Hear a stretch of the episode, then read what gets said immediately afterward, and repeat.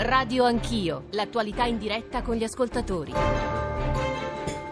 Sono le 7.37, buongiorno e bentornati all'ascolto di Radio Anch'io, Giorgio Zanchini al microfono. La domanda che ci porremo oggi fino alle 9.30 è in sostanza e adesso che succede? Dopo i risultati del referendum, già stamane se leggete i giornali eh, si vede la richiesta del governatore del Veneto Zaia, adesso statuto speciale e Maroni che si distanzia da questa decisione, eh, stamane su Repubblica si parla di spiazzamento da parte di Maroni stesso. Noi discuteremo con voi ascoltatori, con le vostre domande a partire dal confronto iniziale tra Gian Claudio Bressa e Massimo Bitonci, ma avremo le voci di praticamente, eh, tut, non dico tutti i governatori, ma insomma molti governatori di rilievo, Maroni, eh, Rossi, eh, Compacer, Serracchiani, ma poi anche Matteo Salvini alle 8.35. Insomma cercheremo di articolare assieme a voi ascoltatori e ai protagonisti della vita pubblica quella che è il nostro obiettivo, insomma una conversazione nazionale. 335 699 2949 per sms, whatsapp, whatsapp audio, radio anch'io, chiocciolarai.it per i messaggi di posta elettronica pubblica l'account su Twitter. Dalle nove e mezzo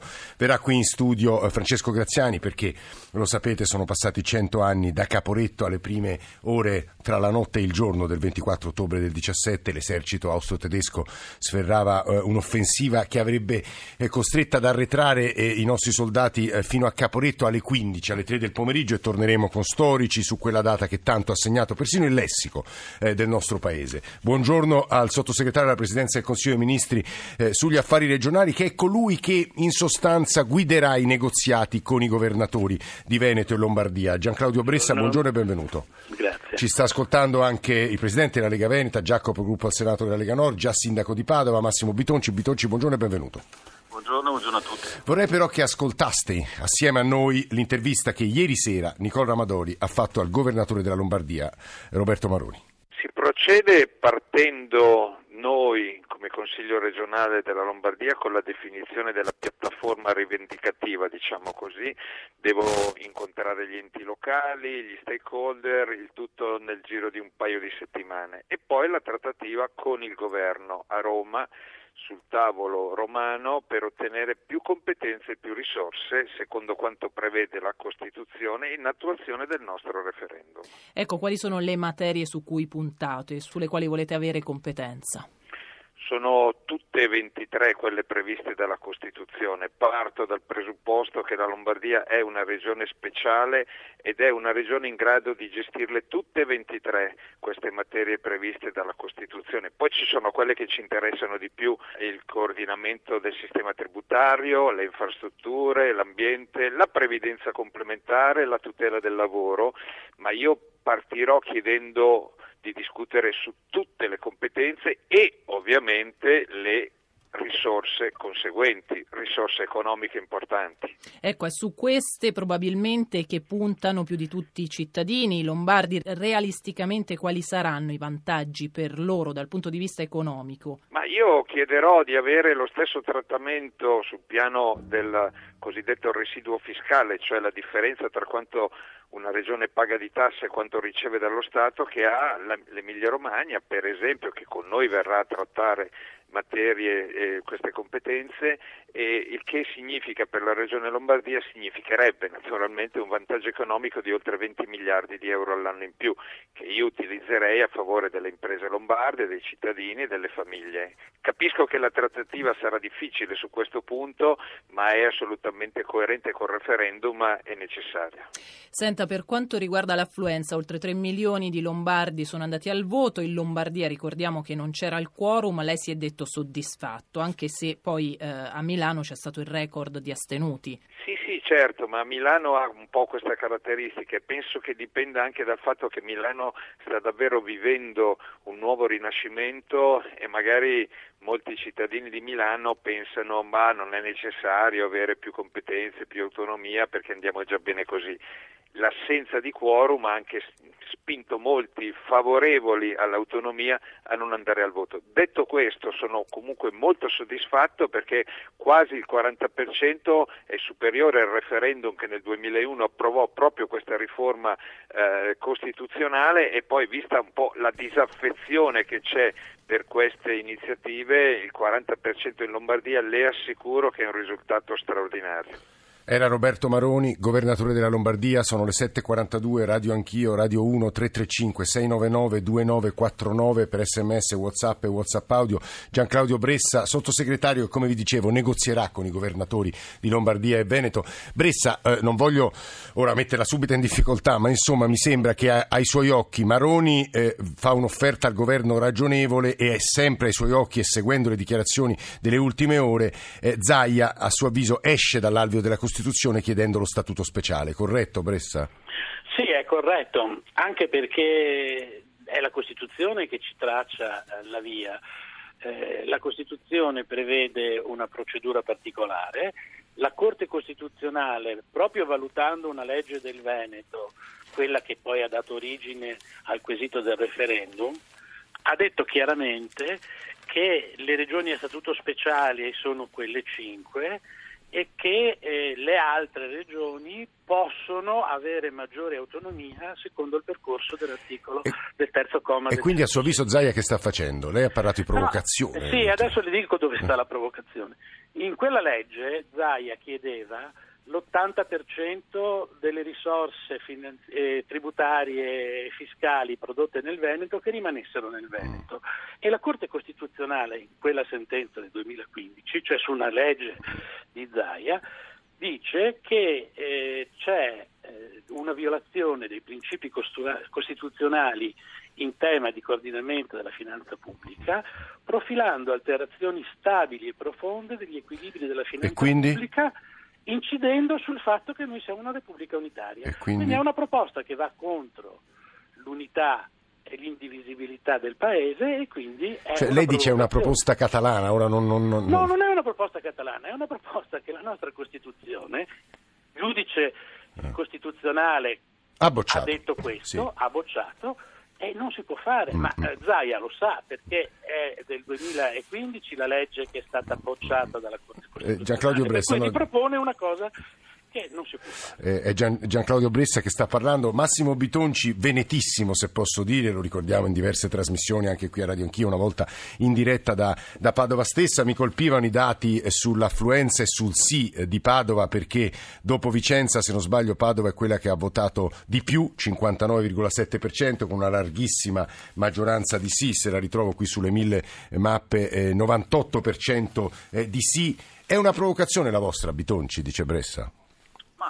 Assolutamente di no, perché ovviamente il referendum ha avuto un risultato clamoroso, forse inaspettato anche eh, da parte del governo stesso, eh, però adesso lo dico a Brescia che, che mi sta ascoltando, non si può far finta di niente, non si può eh, derubricare questa scelta e questa volontà molto netta eh, dei Veneti, questo malessere eh, che c'è in Veneto e probabilmente in molte altre regioni d'Italia. Ma perché questo malessere? Ecco Bitonci, perché questo malessere? Di... Perché questo malessere Bitonci? È un malessere legato al fatto che questa è una zona eh, dove si creano le risorse e dove poi alla fine quello che torna è veramente, veramente poco. Il tema del residuo fiscale che è stato anche oggetto degli attacchi eh, sia ieri e oggi da parte di molti esponenti del governo dicendo che non si può assolutamente toccare la parte fiscale, invece quello è uno dei temi fondamentali. Io a Brescia dico, eh, cioè, guardiamo bene la Costituzione, la proposta che fa Zaia, quella proposta della regione. Però lei ha sentito Maroni, non, non, le sembra ragionevole quello che diceva Maroni? In base a 116 e 117 io su quelle, chiederò la competenza su quelle materie indicate nella Costituzione e le risorse eh, coerenti con quelle richieste. Perché lo statuto sì, speciale? Perché non è, io chiedo a Brescia, perché eh. non è lecito per un governatore dopo un risultato così importante, perché eh, ricordiamo che il 10% del uh, dei votanti all'estero insomma, non ha potuto partecipare a questo eh. referendum, quindi andrebbe anche rettificato questo dato sopra il 60%. Eh, perché non vedere di capire qual è il malessere del Veneto, quali sono le problematiche eh, di una regione che è incastonata eh, tra il Friuli Venezia Giulia il e il Trentino Alto Adige e le province autonome che sono statuti dove abbiamo, hanno... dove abbiamo dei comuni al confine eh, che, che Vito, ci sentiamo che risponde Bressa e poi torniamo da lei. Pesante, sì, sì. Quella che anche la, la diversa autonomia. Presidente Lega Veneta, Bitonci, eh, lo sentiamo che risponde Bressa e poi vi faccio ascoltare eh, la voce di Paolo Balduzzi che è uno scienziato delle finanze, insomma segna scienze delle finanze e risponde nel merito sulle questioni che si pongono adesso. Eh, ma prima Bressa, Bressa. Ma senta, io vorrei ricordare che il terzo comma del 116 è di un emendamento mio alla Costituzione nel 2000. Bressa, lei di dov'è? Posso chiedere? Io sono, io sono di Belluno, sono stato Anche lei è. Belluno. eh. E atto- vivo da 15 anni a Bolzano, quindi Ah, mi sono trasferito. sa tutto di queste Ma, ma la, mia politi- la, mia, la mia storia politica nasce a Belluno, ripeto, ero sindaco di Belluno e proprio da sindaco di Belluno mi accorgevo delle differenze che c'erano con gli altri sindaci di Trento, Bolzano. E quindi non trova ragionevoli quelle, le richieste di Bitonci e Zaia? No, vo- volevo dire che, quelle che- che quello che chiede Bitonci io l'ho proposto nel 2001. La Eh. cosa singolare è che ci hanno impiegato 16 anni a fare questo tipo di proposte. Poi mi permetta solo un dato sul residuo fiscale. Il residuo fiscale del 2014, questi sono i dati del Ministero delle Finanze, per il Veneto è di 711. Sa quanto è il residuo fiscale di Bolzano? Eh. 2.200 euro. Sa qual è il residuo fiscale del Lazio? 2.121. Roma Ladrona Eh. paga tre volte in più. Sta Veneto. parlando a un romano, quindi infatti è- Sì, Roma no, Ladrona parla paga- tre volte in più. Lei paga tre volte più Eh. di. La ringrazio molto, ma mi conforta No, quello che dice. conforto, Bressa, Bressa, si fermi, vi faccio ascoltare l'intervista che Alessandro Forlani ha fatto a Paolo Balduzzi, lo dicevo, insegna scienze delle finanze alla Cattolica di Milano e poi sulla base que- delle sue parole ragioneremo ancora. Professor Balduzzi, se domani il Veneto e la Lombardia acquisissero la competenza su queste 23 materie che erano oggetto del referendum, che conseguenze avremo sui bilanci pubblici? perlomeno nel breve periodo non dovrebbe cambiare nulla. Le regioni, una volta fatti i conti e d'accordo con il governo su questi conti rispetto a quanto valgono le materie trasferite alle regioni, tratterranno sul territorio i soldi necessari a gestirle. Parallelamente lo Stato spenderà di meno esattamente quei soldi che le regioni tratterranno e quindi la somma sarà nulla. Tecnicamente che cosa potrebbe cambiare? Potrebbe cambiare in meglio la gestione di determinati servizi per il fatto che la classe politica è più vicina sul territorio, conosce meglio le esigenze del territorio. Dall'altro lato però la gestione territoriale di alcuni servizi pubblici potrebbe far emergere il fatto che non ci sono più economie di scala. Ecco, ci può fare qualche esempio su questi servizi? Facciamo l'esempio su forse il piatto più appetibile, vale a dire quello dell'istruzione. Ci possiamo immaginare forse una gestione più efficiente delle liste, la possibilità, non lo so, forse di pagare degli stipendi più elevati in queste regioni.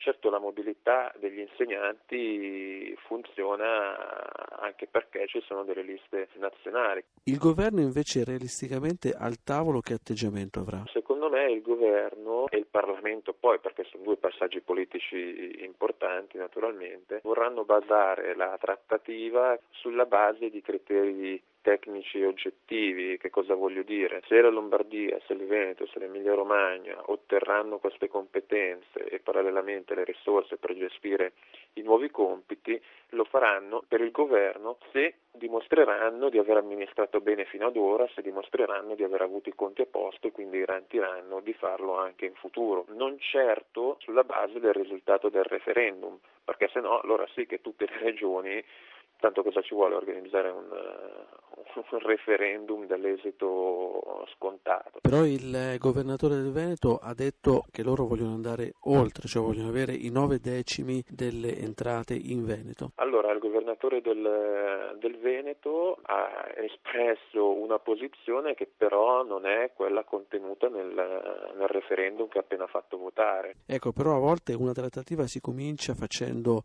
una richiesta molto alta per poi ottenere qualche cosa di meno. La Costituzione non prevede l'annullamento della perequazione. La Costituzione prevede il trasferimento di determinate competenze con le risorse giuste per eh, svolgerle. Dire ai propri elettori che chiederà una cosa del genere vuol dire politicamente dire agli elettori che se questa cosa non potrà succedere sarà a causa del governo centrale. Quindi io mi auguro che il governo su questo sia molto fermo e dica no, non se ne parla neanche.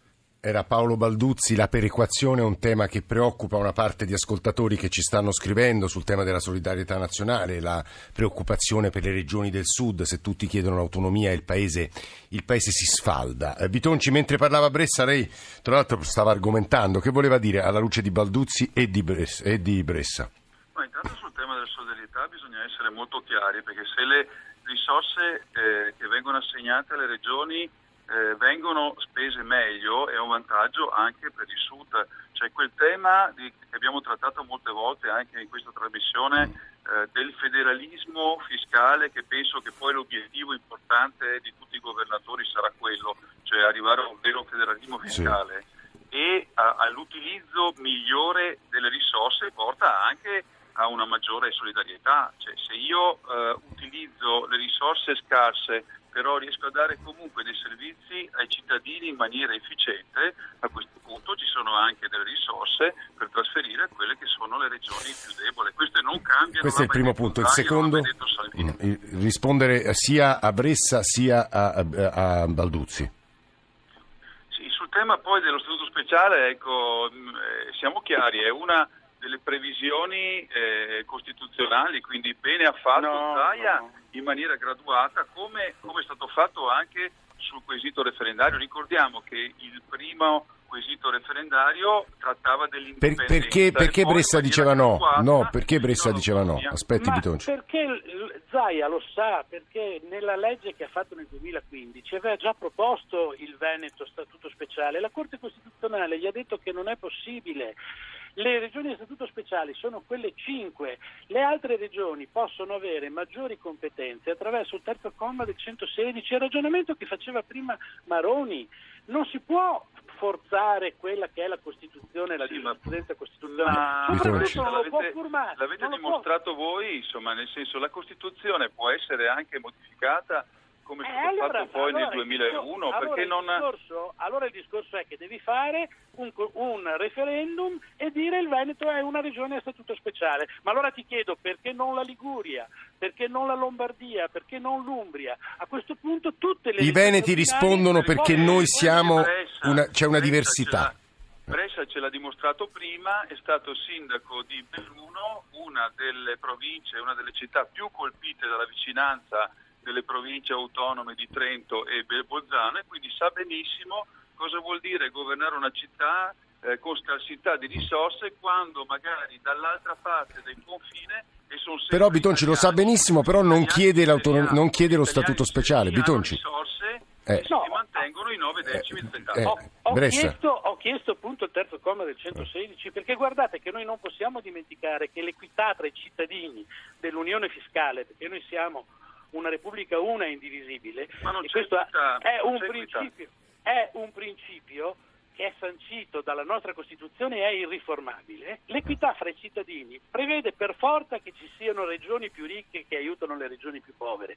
I dati che davo prima eh. dimostrano che il cittadino di Roma contribuisce molto di più in questa in questo mm. quadro di unità, di equità fiscale, del cittadino del Veneto. E che cosa succede allora a Roma? Che cosa dovrebbe fare? È Bressa che sta parlando, sottosegretario della Presidenza del Consiglio dei Ministri. Bitonci, non sarà un po' un paradosso, o senz'altro strano, che voi veneti vi troverete a discutere di questo tema, a chiedere lo statuto speciale a un Veneto che vi dirà no?